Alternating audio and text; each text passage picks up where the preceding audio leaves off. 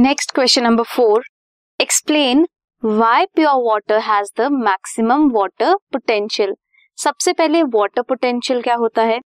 Tendency of water to move from one part to another during various cellular processes जब cellular processes हो रहे होते हैं, तब वाटर की टेंडेंसी एक रीजन से दूसरे रीजन में ट्रेवल करने की उसे वाटर पोटेंशियल कहते हैं.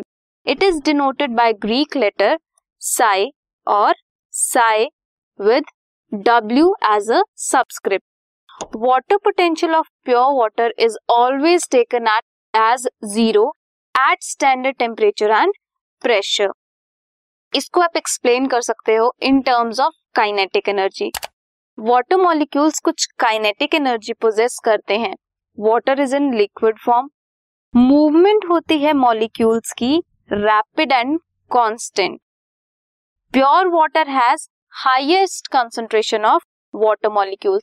इसे ऐसे सोचो, अगर आपने वाटर है, उसमें कुछ शुगर ऐड कर दिया, कोई भी सॉल्यूट ऐड कर दिया तो सॉल्यूट की कंसंट्रेशन भी देखेंगे। बट प्योर वाटर है, उसमें सबसे ज़्यादा वाटर होगा। सॉल्यूट ने वाटर की जगह नहीं ली है तो वाटर, कंसंट्रेशन वाटर में सबसे ज़्यादा होगी और उसका पोटेंशियल ज़्यादा होगा। जब हम सॉल्यूट ऐड करते हैं तो वाटर पोटेंशियल कम हो जाता है।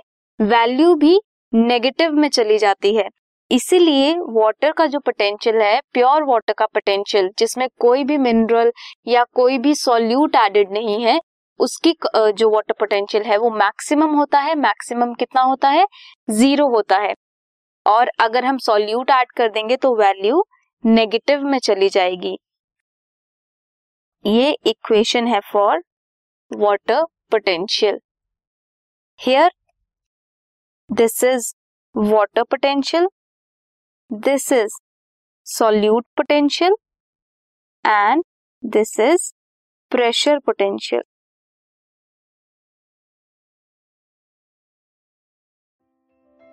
this podcast is brought you by hub hopper Shiksha Abhiyan अगर आपको ये पॉडकास्ट पसंद आया तो प्लीज़ लाइक शेयर और सब्सक्राइब करें और वीडियो क्लासेस के लिए शिक्षा अभियान के यूट्यूब चैनल पर जाएँ।